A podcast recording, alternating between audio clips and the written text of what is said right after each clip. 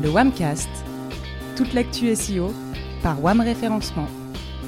Bonjour à tous, ravi de vous retrouver dans le Wamcast, le numéro 10 déjà, et les numéros 10, on sait combien c'est précieux, ce ne sont pas les amateurs de football qui me contrediront. Et avant de vous présenter les intervenants du jour, ou devrais-je dire intervenantes puisqu'elles sont majoritaires aujourd'hui, je vous rappelle que vous pouvez nous suivre sur Twitter et LinkedIn, at WAMREF, et nous écouter sur Aoucha ou directement sur notre site pardon, wam-référencement.fr. Aujourd'hui, j'ai donc à mes côtés Candice, rédactrice à WAM Référencement. Salut Candice. Hello. Ça va bien pour cette première Oui, ça va, merci. Cool, tu vas voir, ça va bien se passer. Je suis aussi avec Élise, rédactrice, euh, toi aussi. Salut Élise. Salut Nico. Et enfin, Brice, seul représentant masculin et seul représentant du pôle SEO de WAM. Salut Brice. Bonjour à tous. Et aujourd'hui, nous allons aborder ensemble les nouvelles pratiques journalistiques. On commence avec toi, Candice. Et ma première question, elle est toute simple. Pourquoi s'intéresser aux nouvelles pratiques du journalisme? Alors, s'intéresser aux nouvelles pratiques du journalisme, ça va servir à définir vers quoi aller pour créer du contenu qui va être lu, vu ou écouté, un contenu qui a du succès. En fait, identifier ces types de contenus est essentiel aujourd'hui parce qu'on est à un moment où capter l'attention des personnes est difficile. Euh, pour Bruno Patino, qui est directeur éditorial d'Arte, il y a une bataille de l'attention. Euh, parce qu'on est sursollicité, on a des notifications sur mobile, des emails, on passe du temps sur euh, les réseaux sociaux. Et réussir à capter notre attention est compliqué, mais en s'intéressant à notre rapport au temps, on a un début de piste pour y arriver. Bah, il y a des chiffres qui font sourire sur notre rapport au temps, justement. Il y en a un qui vient d'une étude statistique américaine et qui dit que 85% des personnes qui prennent un ascenseur intelligent, donc les ascenseurs qui n'ont pas de bouton à l'intérieur, eh bien les 85% de personnes utilisent le bouton fermer les portes. en effet, bon exemple. C'est pas mal quand même. Ouais, et c'est assez fou quand on sait que ce bouton fait gagner 1,2 secondes en moyenne et que dans un tiers des cas, il n'enclenche rien en fait. C'est juste un bouton qui sert à nous rassurer sur notre rapport au temps car on est toujours en train de faire mille choses en même temps. Ok, mais alors euh, par rapport aux pratiques journalistiques, comment euh, on fait pour euh, capter l'attention? Alors, l'une des hypothèses de Bruno Patino, on va réussir à capter l'attention en prenant en compte que nous sommes fatigués d'être sursollicités, en fait. On parle de fatigue sensorielle, car trop de sollicitations fatiguent nos sens. On parle de fatigue décisionnelle, car petit à petit, on fatigue de faire des choix en permanence. Et enfin, on parle de fatigue contextuelle, car par exemple, on va recevoir une alerte sur notre portable et on est en train de déjeuner, par exemple, ou on est en train de faire autre chose, et on n'est pas capable de recevoir cette notification. Du coup, pour prendre la main sur ces trois fatigues, les contenus long format apparaissent comme une solution. D'ailleurs, à ce propos, est-ce que tu peux nous en dire plus sur le long format, Élise? Eh ben écoute, euh, oui, hein, je vais te le dire tout de suite. C'est gentil de ta part. Alors du coup, dans le monde du journalisme et de l'info, la concurrence est, euh, rude, hein, comme vous le savez. Il faut pouvoir se démarquer pour attirer l'attention des internautes qui veulent tout savoir à un instant T. Donc c'est le phénomène d'instantanéité. De fait, le public consomme l'info d'une façon différente qu'il y a quelques, quelques années, voire décennies. Donc les journalistes et les médias en général doivent faire évoluer leur façon de créer et de diffuser les infos pour se démarquer. D'après le, blogueur iranien Hossein Derakhshan, euh, cela passe d'abord par un, format long, euh, comme l'a évoqué Candice, et Bruno Patino, du coup, par, extension, euh, mais pas seulement. Mais si l'attention de l'internaute est limitée, la longueur ne risque-t-elle pas de le rebuter? Ben, Pas forcément, mon cher Nicolas. et, eh oui. Ça fait même un petit moment que les formats longs marchent plutôt bien en termes d'audience et de lecteurs. Et par ailleurs, en, en SEO, c'est aussi de plus en plus le cas. Euh, mais pour Hossein Derakhshan, euh, le blogueur iranien dont, je parlais juste, euh, juste mhm. au-dessus, l'idée n'est pas simplement de créer des contenus longs, il s'agit aussi d'ajouter une narration tournée davantage vers l'émotion en utilisant l'art comme médium. Donc je m'explique, ici on mêle le journalisme par exemple au cinéma, mhm. ça peut donner des documentaires ou des biopics, donc des, des, films qui sont basés sur des faits réels. Donc les documentaires, les biopics existent déjà et marchent plutôt bien, donc quoi de neuf, quoi de nouveau?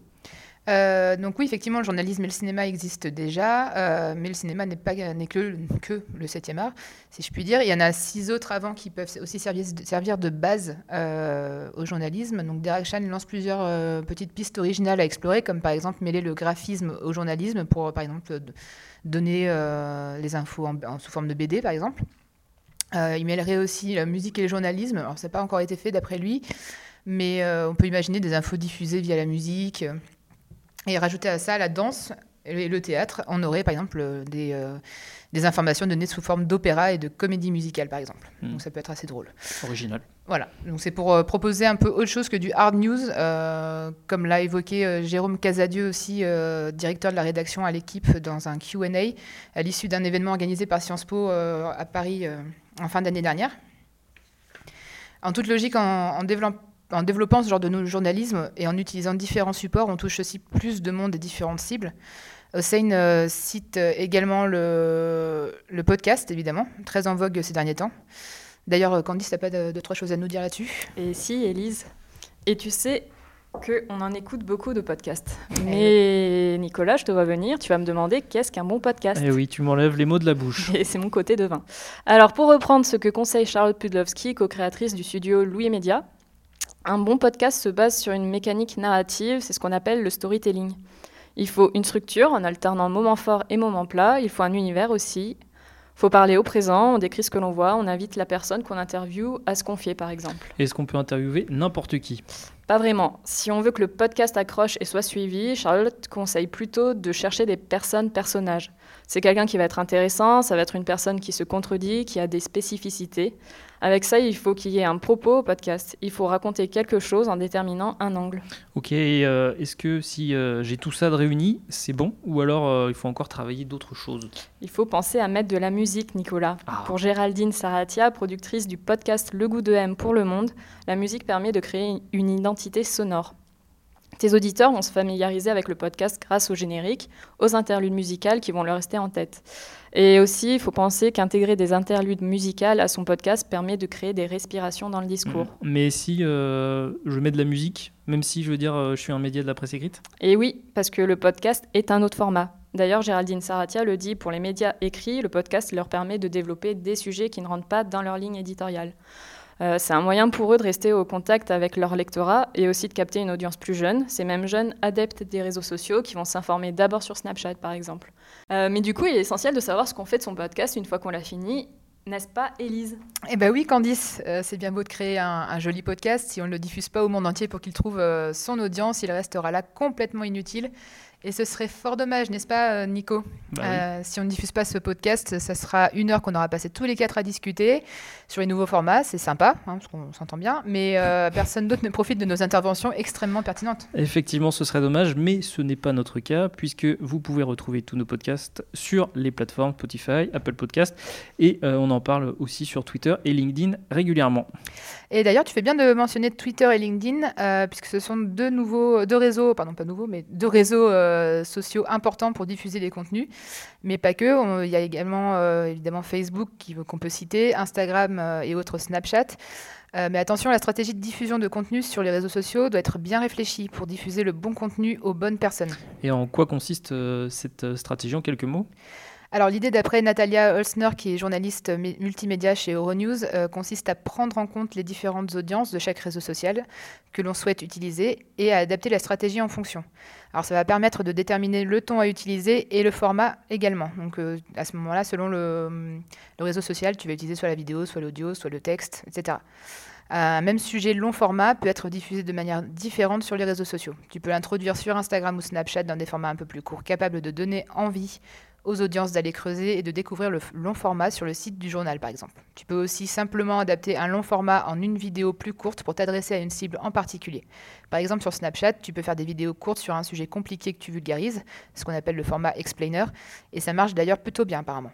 Alors, autre chose à, à, prendre en compte pour définir une stratégie de diffusion sur les réseaux sociaux, c'est se mettre à la place de la cible et se demander si le format qu'on va diffuser nous plairait et nous intéresserait. En fait, c'est un peu la même règle qu'en rédaction web finalement. Mm, mm, ok. Et euh, en quoi ce type de long format va influer sur la visibilité des articles dans les moteurs de recherche? Je me tourne vers toi, Brice. En fait, ce long format permet aux éditeurs de presse d'optimiser leur présence dans Google News. Depuis sa création en 2002, ce service gratuit d'actualité en ligne de Google a connu tout au long de son histoire de nombreuses évolutions qui en font aujourd'hui un outil majeur dans la stratégie de visibilité des titres de presse. Son principe de fonctionnement en est simple. Le robot de Google parcourt plusieurs fois par jour des sources d'informations qu'il a sélectionnées et indexe les nouveaux articles. Son algorithme fait le reste. Les contenus sont classés selon leur pertinence en prenant en compte la notoriété de la source, la qualité des articles et leur structure. L'objectif pour les journaux en ligne étant bien sûr de se positionner le plus haut possible dans la liste des résultats de recherche. Il faut dire que l'enjeu est de taille pour les titres de presse, avec la diminution des revenus liés à la forte baisse des ventes des versions papier, l'augmentation de sa visibilité en ligne et par ricochet de ses recettes publicitaires est devenue un levier financier essentiel pour la survie et le développement des éditeurs. Et justement, quelles sont les clés pour bien se positionner dans Google News? Il faut savoir que c'est la conjonction de plusieurs critères qui permet d'assurer une visibilité optimale aux articles voulus. Les quatre piliers sur lesquels repose cette exposition sont les suivants l'actualité du contenu, c'est-à-dire la fraîcheur de l'information, sa diversité, en y incluant par exemple des images, des graphiques, des vidéos, l'originalité et l'authenticité de l'information, et enfin la richesse du texte. Et c'est là que les articles long format prennent toute leur importance pour Google. Ils présentent une information riche, de qualité, bien structurée et qui intéresse les lecteurs. Il faut enfin savoir que Google, comme Google News, accorde une place importante à l'expertise affichée par un média, il estime en effet que l'auteur d'un contenu doit avoir une expertise dans la thématique sur laquelle il écrit et le contenu lui-même doit être rédigé dans une approche d'expert. C'est donc sur cet élément que va se baser Google pour juger de la pertinence d'un contenu. L'auteur doit comprendre comment communiquer ses connaissances de manière à engager les internautes. Il ne s'agit pas seulement de disposer des informations, mais également de savoir ce que souhaite son public et comment lui fournir des informations de la meilleure des façons. Un article long format est le signe que l'auteur a du temps et des moyens pour proposer une information exhaustive sur un sujet donné, et c'est tout ce que Google adore. Ok, super. Rien à ajouter, euh, messieurs, dames? Non, non, c'était bien dit, fort, fort Eh ben, merci beaucoup euh, à vous trois de nous avoir éclairés et merci à vous de nous avoir suivis. N'hésitez pas à réagir à ce podcast sur le site wam-référencement.fr, sur Aoucha et sur les réseaux sociaux LinkedIn et Twitter at wamref. Vous pouvez aussi bien entendu partager ce wamcast sur vos réseaux sociaux. Sur ce, rendez-vous d'ici deux semaines pour un nouveau podcast. D'ici là, portez-vous bien. Ciao